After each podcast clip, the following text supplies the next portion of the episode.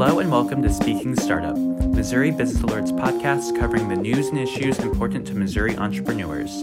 I'm Jack Anstein. And I'm Casey Murray.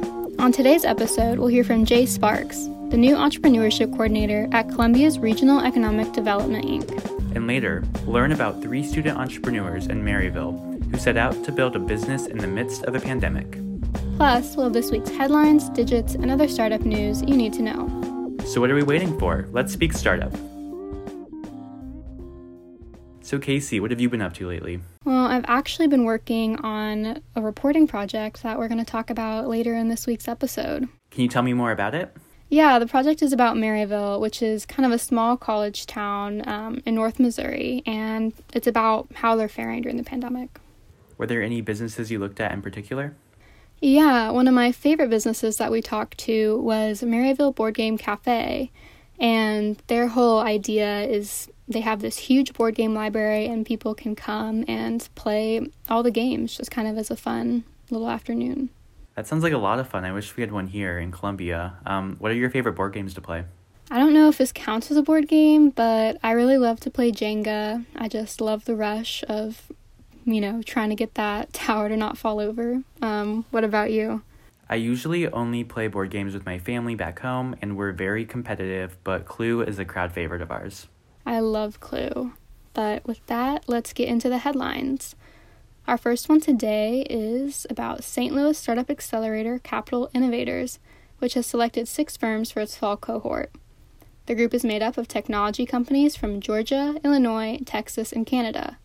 As part of the program, they received $50,000 in seed funding, along with mentoring and networking opportunities. Capital Innovators' portfolio now includes more than 130 startups, which have raised over $400 million and created more than 2,000 jobs, according to the organization.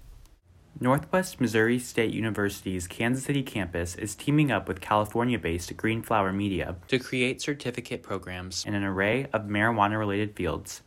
The university will offer these 6-month online courses over topics including business, agriculture, and law, related to the state's new medical marijuana industry. The classes will cost about $3,000 each. New St. Louis venture capital firm Cure8 has made its first round of investments.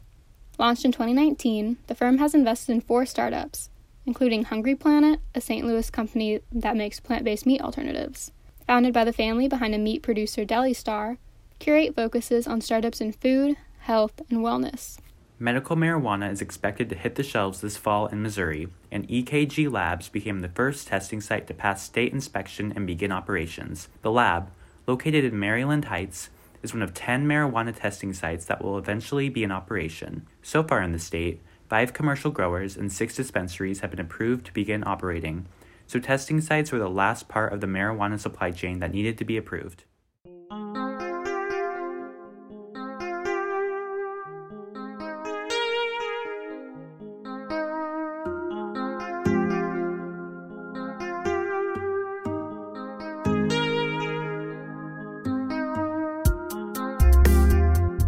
Jack, there's a new face and a key role in Mid-Missouri's entrepreneurship landscape. Really? Who is it? Jay Sparks is taking over as the entrepreneurship coordinator at REDI, the Regional Economic Development Agency in Columbia, and he's got some interesting goals for the city. Like what? He wants to focus the law on diversity and making entrepreneurship more accessible in the city. He said Columbia has a healthy ecosystem already, but that he thinks it could expand even further. Wow, what made him say that? Here's our conversation, where we discuss these ideas further. I'm here today with Jay Sparks, the new entrepreneurship coordinator at Regional Economic Development, Inc. in Columbia. Jay, my first question for you is, what were you doing before coming to REDI? I've been in the food and restaurant business, bartender for 2 decades actually here in town. But along the way, that afforded me extra hours in the day to launch several small businesses. I co-founded a tabletop game, board game company, Sparks Games, and co-founded several different organizations and things like that during that time. Found out a few years ago that meant I was an entrepreneur. I didn't really know there was a word for it. And then started going to 1 Million Cups and kind of got drawn into the ecosystem a little bit. And when the position came available, I had some people kind of poke and prod me to apply for the position. You say you didn't always call yourself an entrepreneur, but what was it that pulled you to entrepreneurship? I think back then I had a really strong case of I can do it better, which again, now I know is part of the entrepreneurial ethos. But I would see things. I would see an event be held a couple times, and it would be, you know, there would be redundancies in how they were using their resources, or thing the event would not be good for the end user. And I always just had that mentality of, you know what, this isn't working and I can do it better. And then from there, either hand it off to someone or move on to the next shiny, fancy thing that presented itself. What is it that you like about entrepreneurship? I really like the idea of the self-reliance to me and the networking to me. And I think this is a big reason why this job appeals to me. I loved, well, pre-COVID, I loved shaking hands. I loved getting out and networking and meeting people. And then knowing that when a problem showed up, I would be like, oh, I have the perfect person that can help me bridge that gap or solve that problem. That kind of climbing that ladder of networking was always very fulfilling to me. And now I get to transition that into this job where I get to do that for other people. Do you have some ideas for what your main goals are going to be with your position at Ready?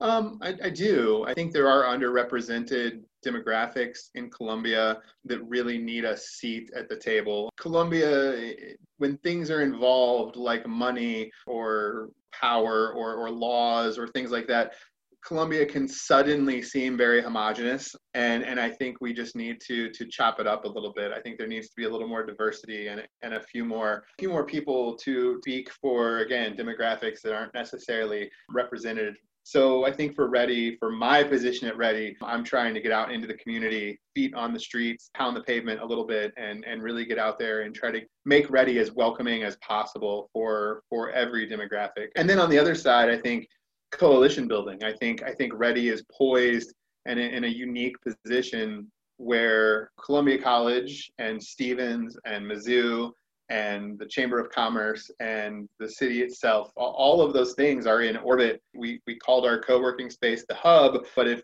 we can embody that. What kinds of things would happen during your time at Ready that would make you feel like your work had really been successful?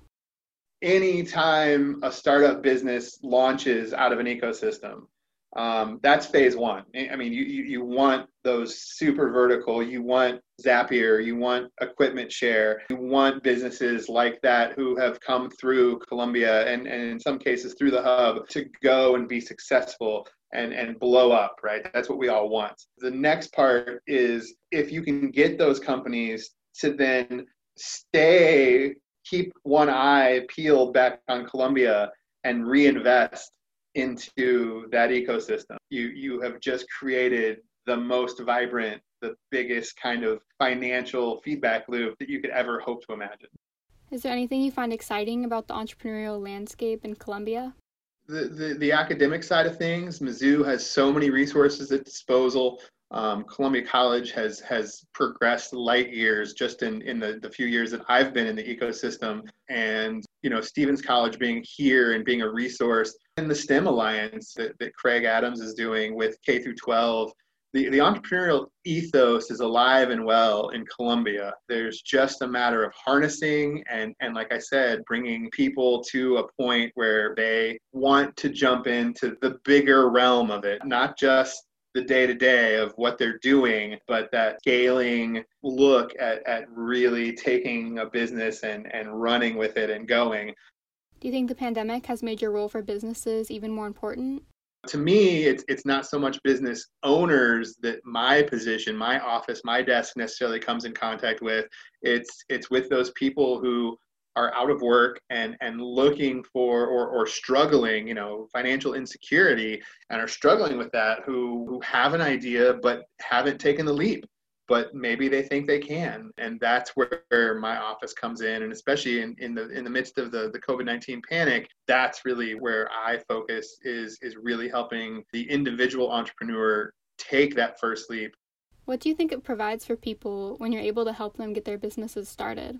You know, I'd hope in some ways it's a lot of kind of my answer to what I enjoyed during the process, that self-resiliency, you know, that self-reliance of saying, I can take something on and I can do it. My livelihood isn't based on someone else. And there's something really empowering and really freeing about that. And if we can get more people here in Columbia to undertake that, then I think there's a vibrancy. I think there's a freshness. When people talk about the hip towns around the country and you think of like Austin or Madison, I think Columbia has the ability to do that.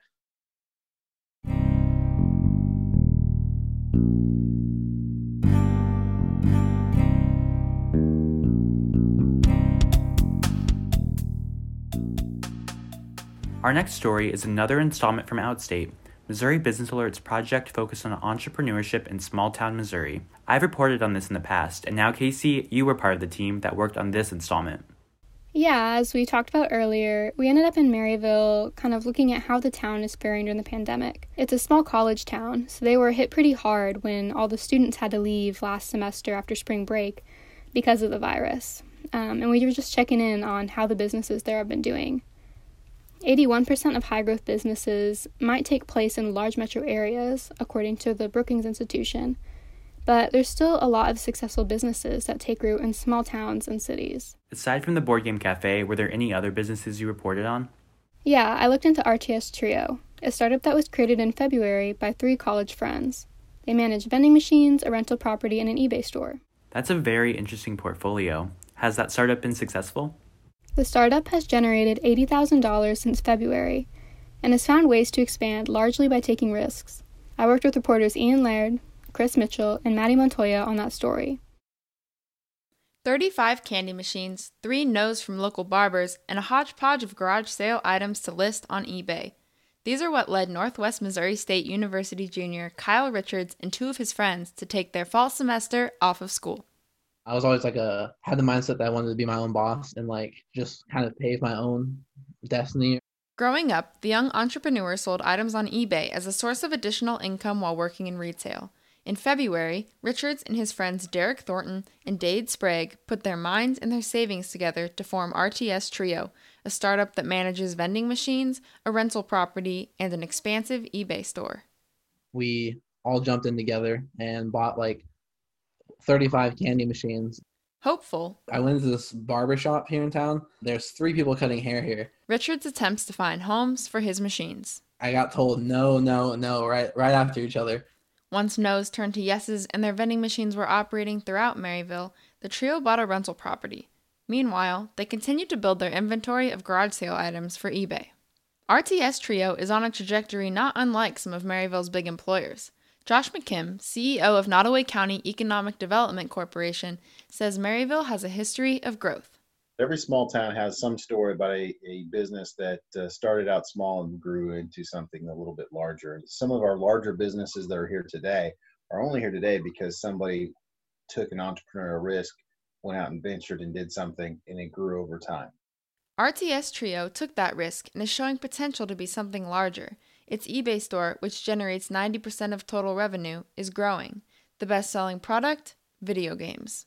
We know a lot about video games. We play video games. The popularity for video games is only on the rise. So it's a good market that's not going to die out anytime soon. Between its various business ventures, RTS Trio has generated nearly $80,000 in revenue since its founding in February and has found ways to expand amid the COVID-19 pandemic. Jill Brown, who works in career services at Northwest Missouri State University, says the pandemic's persistence is differentiating Maryville's small businesses. It's really started to sort out people who figured out how to maximize the pandemic and those that have just, put a pin in it, I'm just going to hold and get back to this when it's over. With so many moving parts, RTS Trio has experienced both sides. We were fortunate and unfortunate at the same time with the pandemic. When COVID-19 hit Maryville, the flow of income provided by the vending machines dried up. But with the world stuck inside, it did increase our online sales by almost 100%. Video game prices went up, sales went up. In mid-July, as COVID-19 cases increased, so did business. Looking to expand, Richards and his co-founders found opportunity in the neighboring city of St. Joseph, where the owner of video game store Game Exchange was nearing retirement. And he said we reminded him of himself when he was younger. And so we were actually able to purchase out the entire inventory of the store. A down payment of $10,000 on the inventory valued at $80,000 gave RTS Trio's supply a 20-fold increase. Having that opportunity just really pushed what our capabilities were. Understanding customer preferences has helped RTS Trio make sales. For our older items, our demographic we thought was going to be people our age. However, it's more people who are in their like mid-30s, 40s that are buying the games for like nostalgic values to show their kids, or they're collecting because they had them when they were younger.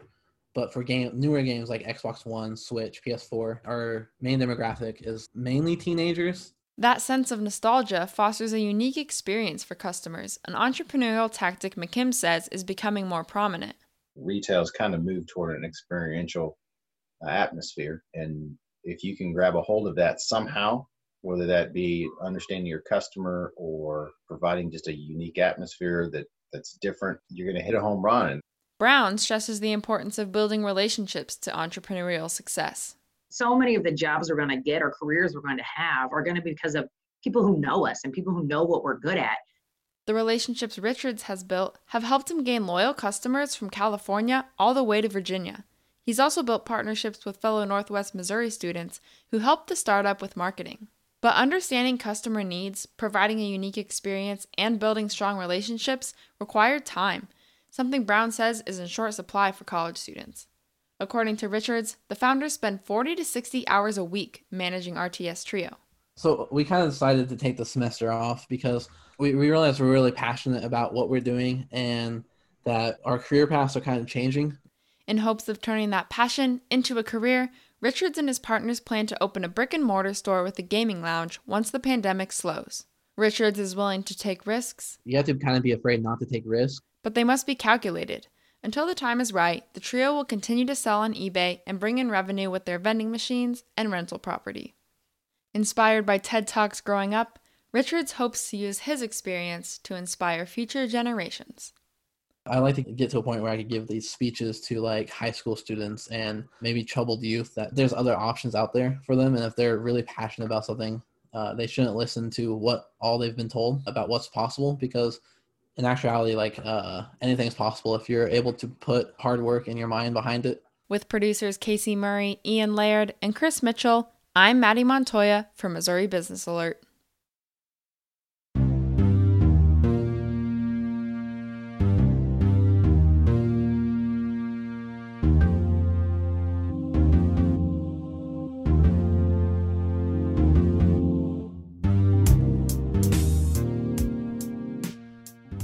Now let's get to the digits of the week, the numbers that matter most in Missouri entrepreneurship. My digit is 1,120. 1,120, that's pretty specific. Why'd you pick that digit? Wilson Logistics, a trucking company based in Springfield, has completed the first phase of a pilot program with autonomous convoying technology from the tech startup Locomotion. With the technology, Wilson is creating the first large-scale autonomous trucking outfit. At least 1,120 of its trucks will now be able to drive without a person behind the wheel, but for now they still require a human to be in the cab. The autonomous trucks will follow behind a truck operated by a human driver, and they're expected to hit the road in mid-2022. Well, my digit is $30,000. Why is that? Biotechnology company BioNexus KC received a $30,000 grant from the Economic Development Administration for a life sciences fund that will support human and animal health-based technologies by providing them with access to experts and capital. The fund aims to create a pipeline of investable companies in the Kansas City area, according to BioNexus in a release. The goal of the fund is to help early-stage life science technology-based startups survive and attract outside investment. And that just about concludes this week's episode. We just need our closing thought. Here's Jay Sparks with Ready, discussing the best piece of entrepreneurial advice he could give. Everybody's making it up as they go along. I learned that when I was trying to found businesses and professional organizations. I've learned it as I've helped other people and walked with other people and seen their path. Nobody knows the right way, and your ideas are valid. So that was instilled in me pretty early in that process, and that's why I don't think I ever had any fear about setting out to do things better. That's all we've got this week. This has been Speaking Startup from Missouri Business Alert. This episode was produced, edited, and hosted by Casey Murray and me, Jack Anstein. Our theme music was produced by Elliot Bowman. We'll speak to you next time.